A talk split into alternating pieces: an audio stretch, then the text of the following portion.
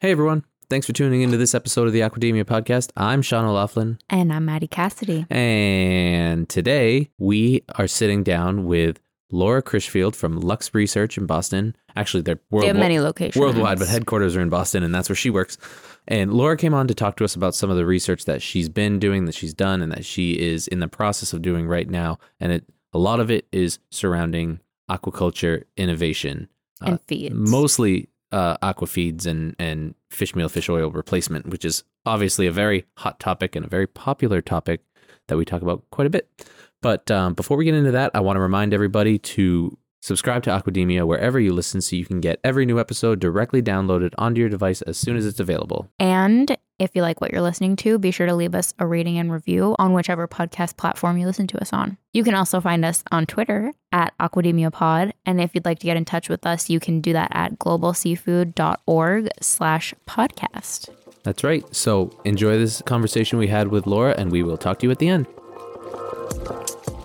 Welcome to the Aquademia podcast. Our diet is hurting the environment in myriad ways. I mean, we desperately need to eat more seafood. This is a pioneering industry with a whole lot of people who have really good ideas and a lot of experience and are unafraid. Aquademia is your go to podcast for a fresh take on all things seafood. All right, so we're sitting down today with Laura Crishfield from Lux Research. How's it going, Laura? Good, good. Happy to be here. Happy to have you here. And you're you're in Boston right now. Do you live right around Boston? Or you do you live in Boston? Yes, I'm actually um, still. I'm well, currently in my room, but I am in the Boston uh, area, in South Boston. Nice. South so not Boston. too far from us. No, no, not far In New from us. I used to live in I lived in Weymouth for a few years, which is south of Boston. Uh, and then I lived in Revere and Waltham. I've lived kind of all around that area, so I I know I know the area very well. But Oh, I do miss Boston sometimes. I'm a, I'm a Cape Cod local, so this was the closest city to home. Oh, Oh, there you go. nice. Nice. Well, Laura is here to talk about some of the re- research that she does at Lux Research and specifically talking about some innovations in seafood. But before we get into that, Laura, can you give us a quick bio, kind of who you are, what you do, why you're here, your first podcast ever? Welcome. Thank you. yeah, absolutely. Um, yeah, so uh, I guess to start, um, I'm a senior research associate at Lux Research. Um, we are, uh, for those unfamiliar, a research and advisory group exploring emerging technologies in across different areas. So um, while I sit on our agri-food team, we also cover innovations within materials, energy, um, uh, mobility, uh, and, and digital solutions. So I've been with Lux for the past three years, uh, and the topics I've been primarily focused on covering have been in the animal health and nutrition space. So that's what's kind of led me to the, uh, the my journey has taken me to the aquaculture innovation sector. Um, but previously, uh, I guess my past experience before Lux, um, uh, I graduated from Elon University in North Carolina, uh, studying environmental and ecological science.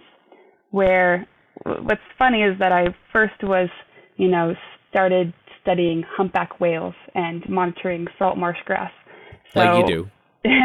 exactly. So um, all of my past experiences before what's led me today have been in different opportunities. I've always been in, in marine environments, um, but I've definitely, you know, changed uh, where I do my work. So now rather than just out in the field, I'm now rather in the office. But um, yeah, so my interests, I guess, have brought me to Lux and studying innovation. Um, I've always been interested in the food system and how it has a big impact on, you know, how how it's a big impact on the environment. So how can we produce our food in a sustainable, responsibly uh, way? So yeah, that's been a bit of what's led me to the interest in the research I do now. That's so funny. That's like pretty similar to how I got involved in the seafood industry. It, Humpback whales. no, not No? not humpback whales, but studying environmental science in college and kind of getting into the food system side of the environment, and then somehow that brought me to seafood. Really, But you don't you you don't you don't just focus on aquaculture. You focus on like you said a- agri foods across the board, right? Yes, yes. So um, uh, when I first started, I mean, the major topic I was actually monitoring was alternatives to fish meal, um, where I was, you know, monitoring what are the future production capacities of the alternatives of insect, single cell protein, and algae. Um, but then the next year, I turned my transition o- over focusing on alternatives to antibiotics in livestock production. Um, mm. So with that, looking at uh, probiotics, prebiotics, uh, plant-based feed additives, bacteriophages, novel vaccines, um, and then uh, so I published a report on that. And then this past year, I've actually been very focused on um, controlled environment agriculture, so including, you know, vertical farming, um, and including also aquaponics. So, uh, and now I've actually started transitioning on working on a report on sustainable aquaculture. So, the timing is now fitting. so I'm curious because I've talked about this before. When I went to school, I actually went to school for aquaculture, and when I started, I didn't know what aquaculture was. Mm-hmm. Just kind of went for it. Just kind of um, I learned like I learned what aquaculture was in my first week of aquaculture 101. But when you came in here and you had these projects, like is this something that you is it like a project that you came to Lux with and said I'd like to research this? Did they tell you that you're researching this, or did you not really have any grasp on what aquaculture was when you came? Like, what was your level of comfortability with that industry? Because I think a lot of people kind of fall into it and then learn as they go. So I'm just mm-hmm. curious. Well, I was. Um, I did have a fortunate, uh, I guess, op- a great opportunity uh, where I studied abroad in Australia, and I actually, while I was abroad, I was I took a course in aquaculture. Oh, okay, so nice. it was it was nice because then I also had a different um, I had this a different geographic region uh, perspective on how they're producing um, uh, how their aquaculture industry, you know, compared to I guess the United States. So um, that's where you know I, I learned the basics. Um, and then uh, yeah, through some other classes in school, uh, a lot of it focused on livestock production. So then when I did join Lux, um, a lot of my, you know, the academic experience with that did help translate over to learning some of these new topics. Um, uh, fortunately, I was introduced with all different types of topics at first, and it just so happened that that year that I joined Lux, we saw all this funding um, and momentum in production scaling going towards the alternatives to fish meal. And for something where I was supposed to start writing just like a short little piece, a little blurb on it, to be honest, I ended up getting a little carried away and ended up creating a report off of it. so um, that's a bit of where my just becoming fascinated in a certain topic kind of took off. So, what were your, the main findings of each of your like three primary research areas? If you don't, I mean, I'm sure you could probably talk about them for hours, but the, the Spark Notes version.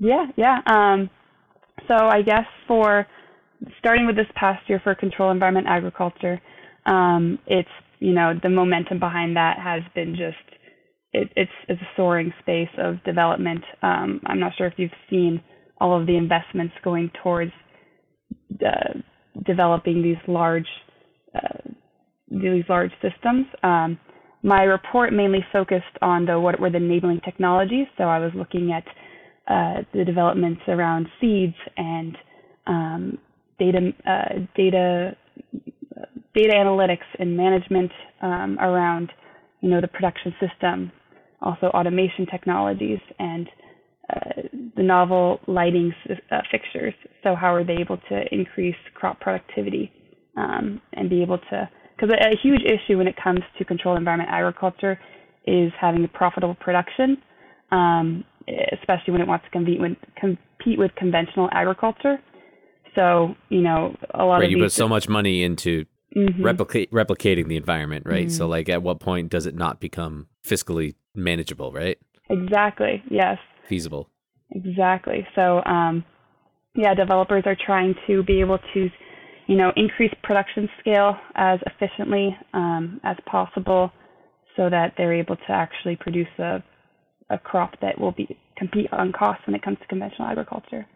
Um, and yeah, what we saw, I guess the findings from that report was just that you know there's growth in many different opportunities. Um, so players need to get involved. Uh, and then so for my report on antibiotic alternatives, um, with that identified seven different alternatives, which they, they really did all vary, you know, with you know probiotic versus a vaccine. Um, eh, but the the takeaway there was that you know all of these solutions, while they're not going to be, there's not going to be one that's just going to completely replace antibiotics, um, but they will all be, you know, important as a strategy to reduce the reliance on antibiotics. Um, but depending on, you know, from the perspective of a developer, which type of route you want to take when it comes to um, investing in, you know, proof of the mode of action or um, you know, what is the timeline to get that product to market? Those were, you know, key considerations that we were um, trying to unravel through the report.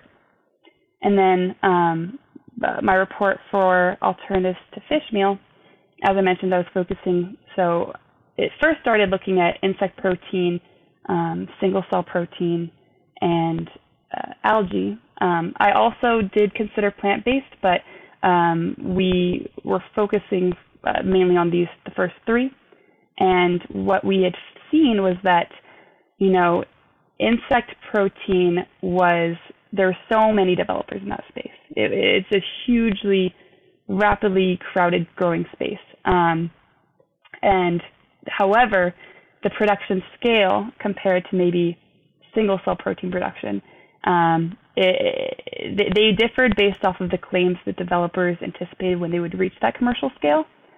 So, um, you know, it, we were trying to project what would be the future um, production capacities of these different alternatives in the next five or so years. Um, and what we found was that, you know, all of these alternatives still are going to have, uh, they're all going to play a major role in future fish feed formulations. Um, there's not going to be just one sole winner. I mean, they also all use different feedstocks, so um, there's there's room in the sandbox for plenty. Of, exactly, plenty people, right? exactly. And what I've heard from developers too is that you know when it comes to formulation, there's the consideration behind uh, combining different alternatives. So you know using single cell protein, but also maybe using um, rather than fish oil, using algae algae oil instead. So um, what I've seen is that you know formulation is going to be very uh, the next kind of big big step, I guess, when it comes to seeing what's going to happen here. Mm, that makes sense. That's interesting. So I want to remind everybody that we did speak with uh, Veramaris about the algal oil as a replacement for fish oil way back in the beginning. We actually interviewed Karim Kurmaly at the Boston Seafood Show, like the day that we launched the podcast. It really was the day. It really was. It was one of our very first episodes. I mean, we had a few in the bank, so it's probably episode number four, four or, or five. But that episode we can maybe link to in the show notes, and that will be um, go back and listen to that because it was a different time. It was, you know, two years ago, but I think it was, it's still a really good episode to this day. Uh, I want to remind everyone to make sure they go back and check that out. But Laura, I'm, I'm wondering, how do you do your research? I mean, what, what, what are you doing in the research? Is it a, a gathering and kind of comparison of other people's research and, and kind of a, a compilation of all Literature the data review. that's come in, like a, yeah, like a literature review of data that has been done by other researchers or are you doing some of the actual hands-on research yourself i'm just curious kind of what your process is for for these uh, projects that you do hmm So less hands-on, um, but it is compilation of secondary and primary information. So um, I, yeah, I do, you know, read the the research articles and the and uh, what's going on in the news to track on trends, but also a lot of it has to do with actually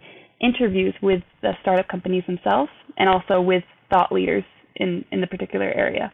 Um, so a lot of my research is, I would say, primary, um, or at least that's where I get those golden those golden nuggets of information Yeah. of you know understanding what are the developers doing, understanding what are the challenges there, um, and so yeah, it's having conversations, um, but also at the same time tracking you know, with the secondary information of okay, what's being published in research and um, what are also you know other what are other um, uh, takes from other um, you know people and organizations as well. That sounds so much fun. like just getting to talk about really interesting cutting edge things with people that are actually doing them. That sounds like a lot of fun. I think it, yeah, I think it definitely could be a lot of fun for the right type of person. I'm sure the three of us would enjoy it, but I'm sure there's Mhm. people out there that that sounds kind of daunting to them. Okay, so let let let's break it down. We're gonna let let's focus on the fish. Is it mainly fish oil? Did you do fish meal replacement Uh, research too? Fish fish meal, I would say, is the main one that I'd been focusing on. Fish on. meal is the main one. Okay, Mhm. so so what are we looking at for fish fish meal replacement technologies that that you're kind of focusing on? Can we break So- can we break those down? Yep, as I mentioned, so the insect protein. Um, so and I that want to get is- back to that. yeah, producing um, black soldier fly larvae, mealworm larvae, um, crickets, um, producing these at large scale. And um, you know what's great about insect protein is that uh, they're actually able to, you know, the feed source or the feedstock there is using food waste. So it's actually a great opportunity for food waste valorization. Um, I mean, you know, food waste as itself is a whole, you know, huge issue. And so here's, you know, an opportunity to promote a circular economy.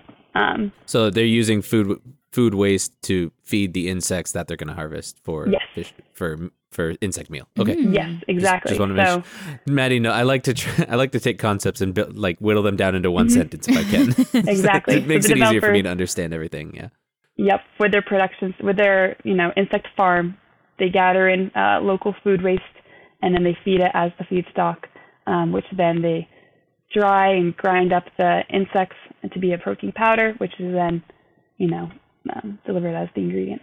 Now then, there's the opportunity for um, single cell protein.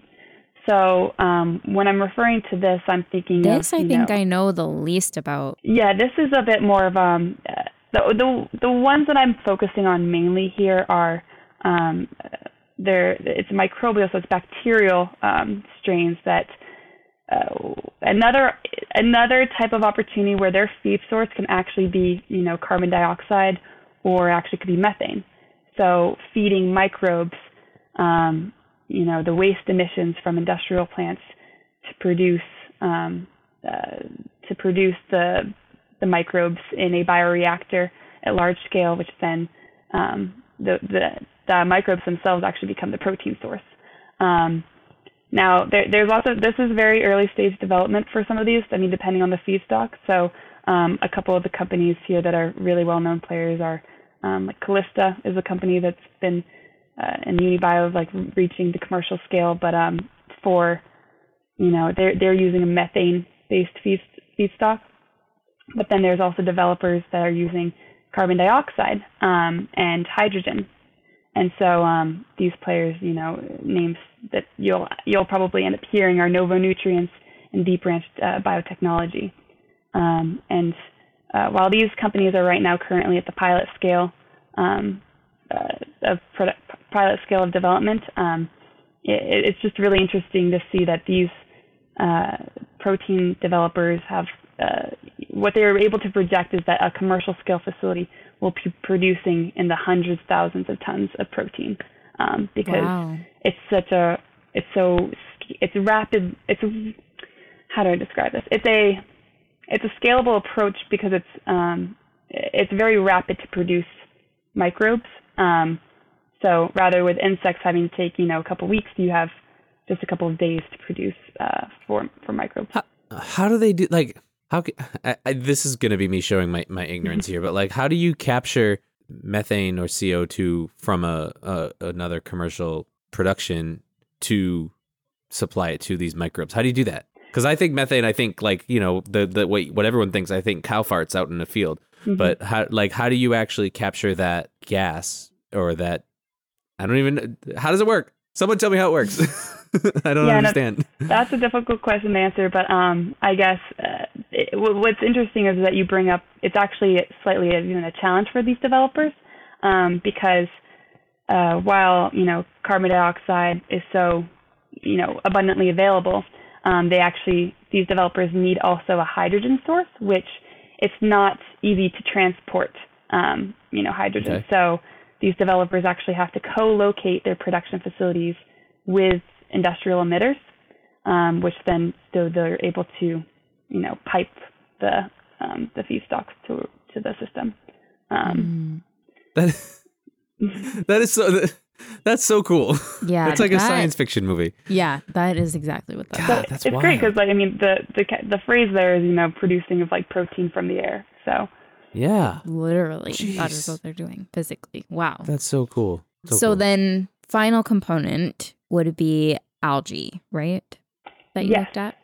Um, and what's interesting with algae um, is that when we were looking at it, so, you know, it was back in what, 2012, 2015 or something. Uh, it was a bit of an, op- you know, it was a bit of more of an opportunity for biofuel, um, you know, using algal oil as a potential alternative to biofuel. Um, and so it was, uh, however, many of these companies we saw, you know, were they were a bit unsuccessful. They weren't necessarily being able to be economically viable, and so many of them went um, either bankrupt or they actually transitioned to different opportunities, which those um, that we saw transition to those higher value opportunities, like targeting fish meal or um, you know sometimes cosmetics or nutraceutical products.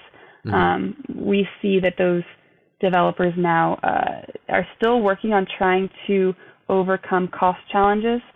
Um, a lot of it has to do with being able to optimize overall pro- product production yield and efficiency. Um, because yeah, as as a source, That's great because again, this is you know algae uses CO2 as a feed as feedstock. Um, Mhm. So just another opportunity to you know use carbon dioxide. It, however, right now we're, or I would say it's still trying to figure out some of the um, uh, try to figure out some of the kinks around production, I guess. the logistics. Yeah, Yep, exactly. this is so fun. What about um, soybean meal? Is that was that involved in this at all, or is that kind of a established? So it's not really. So I didn't completely look at soy soybean meal, but I do see developers um, that are pursuing that opportunity. Um, just in this, since they were necessarily they were not as easy to measure when it comes to the future production capacity and make that projection. Um, we chose Okay. not to necessarily include them in the analysis, but um, that is, however, being explored at the same time, we also see developers um, that are even using different types of plant sources. So there's a company called um, uh, Montana. I'll have to look this one up actually. Um, well, there's a company that's using a barley-based protein concentrate. Okay. So um, because one thing that has been found is that soy can potentially have a negative impact on the digestive ide- digestive tract of certain aquatic species, for like Oh, for interesting. salmon, for example. Um, and so, uh, you know, with a upset upset stomach of the fish, it can lead to some of the issues when it comes to waste within the uh, within the system. Um, Okay. so yeah, this developer has been identifying, you know, using different types of uh, plant sources. Interesting. I always try to ask about that because something that I have a direct experience. Have I talked about my, my the work that I did in college with uh, soybean? I don't think so. So, so when I was in college, I did a, a fellowship with uh, just a, a wonderful human being named Barry Volson.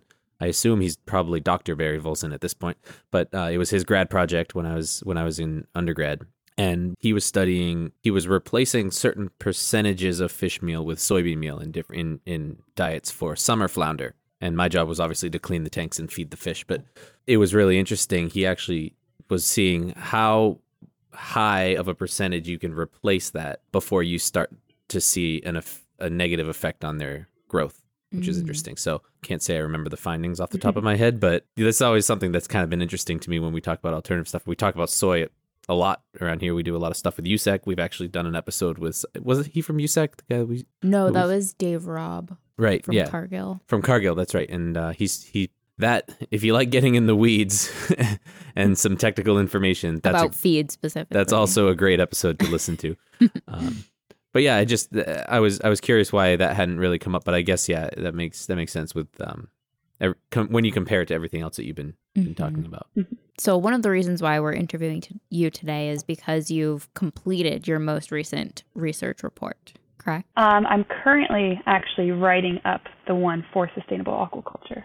Um, Okay. So I am very much interested in, you know, speaking with anyone uh, in the industry of whether or not they are a technology developer or honestly anyone who's just uh, you know within the industry. To be honest, I I, I love getting perspectives from anyone and everyone. Podcasters and particularly so- podcasters. so uh, yeah, I'm open to communicating with anybody who's uh, interested in or even has any ideas about sustainable aquaculture. So you said you're working on writing it now. Where where are you at in that in that process? Are you just in the in the thick of it, just gathering data and Yeah, I mean, I have, so I do have my spreadsheet of developers. Um, so I have been in the works of reaching out and scheduling interviews. Um, another huge portion of my work at Lux is that we do write up company profiles, which these profiles are used by our clients to be able to, um, you know, understand a bit more about a company's technology, um, the business, what's what's their strategy, and what's their targeted market. Um, so what's great about these profiles is that they are they, they help me be able to use as some of the as the backbones of understanding um, these developers in a certain space. So I'm right now in that spot of you know profiling companies. Um, I uh, my intentions for the report are to be looking at what are the challenges across the aquaculture supply chain and then match what types of technologies are, you know, potential opportunities to overcome those challenges. Um, and so right now, while it's, you know, navigating, okay, what, what are also the, what's the readiness, what's the stage of technology readiness for each of those technologies, um, is, is also what I'm anticipating as being a portion of the report. so we're gonna make we need to make sure that we have you back on once that is is published and once once it's out there because uh I think our listeners are gonna they're gonna love that and, and really get some valuable information from that. Are there any any technologies that you've kind of run across uh, as you've started doing this that have really just kind of surprised you or or blown you away that uh, that you hadn't didn't know existed? Yeah, absolutely. Um, I think what's very cool is computer vision systems that are able to detect fish behavior and uh, and they're able to detect whether or not you know they're they're covered in sea lice and be able to just understand whether or not they're they're feeding. Um, so eh, to me, it's just so interesting to think that we can have a camera be able to measure um, the behavior and uh, be able to track and identify whether or not the livestock are happy and healthy. Um, uh, you know, it gives us the opportunity to not actually have to. I think it, I think it's going to have play a major role when it comes to labor within aquaculture. Um, so, and also just In the, in what way? In a positive way or in a negative way? In your opinion, off the record, but on the record because you're being recorded. Um, yeah, I think that it's well right now. It, it's still such an early stage of development. Um, what I was getting answer. at there was that you know eh, you're not going to need um, someone standing there all day every day just monitoring the fish. yeah, right? exactly. It's it's just another tool to also. I think that no matter what, these tools are going to need you know humans to help be able to sometimes translate the Mhm. insights, um, and can't always just rely on exactly you know what it, it's going to say. But at the same time, it's going to definitely help with decision making. And I'm sure it would help with efficiencies too, because I think that from the sounds of it, it can do probably more than just the naked human eye can detect Exactly. from just monitoring. Yeah, so that's um I mean, there's developers that are v- very focused on feed since feed is such a huge cost. Always. Um, yep. and you know it it does that where it just it might not even actually be tracking the fish whereas that whereas it might actually just be tracking the pellets and the movement of those and seeing um, whether or not within a system if it's how much is going to waste or how much are the fish consuming. Um, it's also sometimes able to measure what is the the growth um, rate of the fish which you know th- these are important these are important things for farmers to be able to predict what what their future what the predict what their yield may look like. Plan plan for their future crops and everything. Yeah. Exactly. Yeah, that's everything. So I'm curious. So we we always say we talk about this all the time. Uh, how the aquaculture industry is very open to innovation and very like accepting of new technologies. And when I say accepting of new technologies, I mean they're they're willing to try, right? They they don't they don't kind of rest on the if it ain't broke, don't fix it. Like if a new technology comes out, they're They're the, ready. The aquaculture industry tends to be very very ready to try new technologies and and give give new innovations a shot.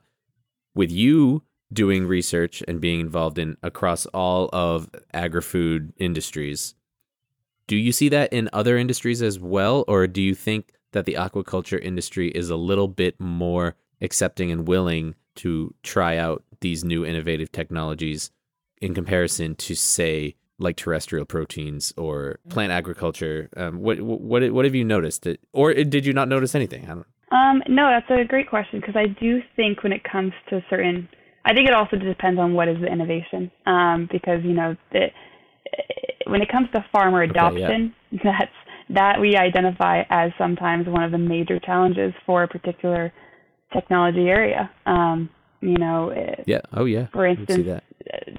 Being able to replace antibiotics, um, it's not. It's been a. It seems like it's been a bit of an uphill battle, but um, you know, with with changes in regulations, um, it's it's something where innovation is trying to play a major role there.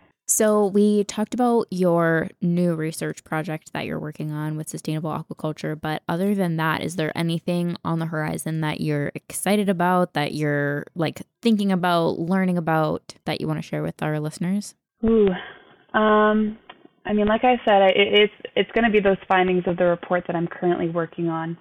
Um, what is it though that I'm excited to learn about? Uh, what I have planned for after sustainable aquaculture is actually just sustainable livestock with with looking with the terrestrial livestock um, production.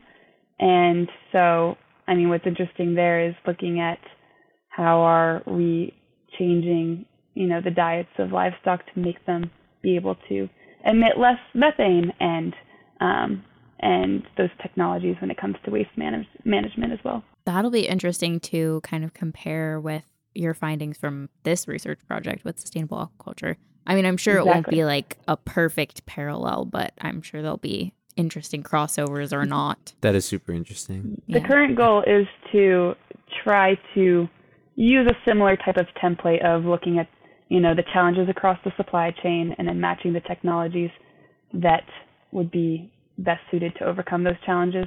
So, yeah, having maybe a side by side comparison will be a will be a fun thing to do. So so if you're able to drive innovation in like say livestock feeds that reduce the amount of I don't I hate to use the term greenhouse gases, but you know Well, yeah. like, to So reduce the gre- greenhouse gases produced by the, this livestock. If you're able to like spark innovation there, are you then gonna get like an uproar from the folks that have done all of the innovations for like using those gases to grow, to grow the the bacteria? That's like it's gonna be all connected. I want to know. I, I, every every time we talk about innovations, my mind I'm a big movie guy, and my mind just goes to to sci-fi movies, and I want to know how far we are from like Snowpiercer style insect meal reliance.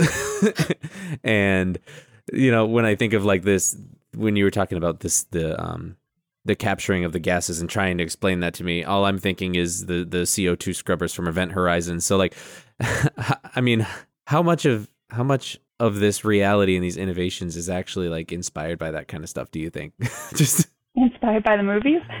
yeah i mean you know art art art reflects reality reflects art right Mhm. so it's just it's just interesting for me because those are the two worlds that I really live in. So Well, it's not the- really a real question, but the technology for single cell protein was originated by NASA and being able to try to find food sources to feed astronauts when they're away. So, I mean, Wow. Yeah. there you go. Like I said, not really a real question. It's just these are the things that I think of as we Sean's go through these things. yeah. Don't judge me about the Snowpiercer thing. I know people hate that movie. we can have a conversation about that off the air sometime if you're really interested. So, Laura, if people want to contact you, what's the best way for them to do that? If they're if they're interested in to learn more about what Lux Research does, or to contact you um, specifically to talk about some of the innovations, what what's the best way to do that? Yeah, um, uh, always open on LinkedIn. Um, uh, fortunately, I'm actually the only Laura Crisfield on LinkedIn. Um, Oh, wow. Oh, That's- yeah, that's- nice. That's a little is my trophy for that you, is Des. my fun fact. I am the only Laura Crisfield. Uh, and then um, my email is laura.crisfield at luxresearchinc.com. So happy to also email me. All right, very cool. We'll make sure that we put that in the show notes so people can contact you if they want to. Anything else that you want to kind of get out there while you have the platform, while you have the mic? This is uh, this is your chance. I mean, I think I mentioned earlier, always open to conversations with anyone within the industry because any data points for my report are always, you know, it's always great to be able to gather as much research as I can. So For sure. Maddie, you got anything else? No, that's it.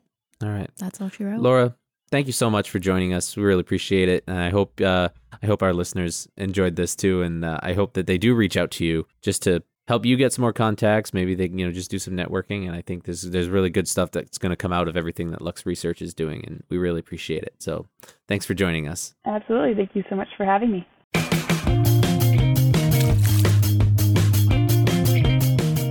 Folks, that was our conversation with Laura Crisfield from Lux Research. As always, we hope you enjoyed it.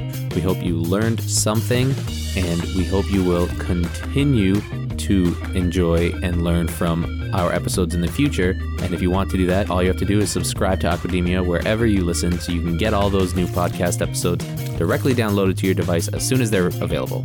Yeah, you don't even have to think about it. They're just right That's there. right. They'll be on your phone waiting for you as soon as you wake up. And if you're a subscriber already, we would love for you to leave a rating and review on whichever podcast platform you listen to us on. And finally, for Justin's part, please, if you're interested in keeping in touch with us, follow us on Twitter at Aquademia Pod. And if you'd like to get in touch with us about topic idea, suggestion, guest idea, Sponsorship. sponsorship, you can do that at globalseafood.org slash podcast. That's right. Thank you so much for listening, and we will talk to you next time.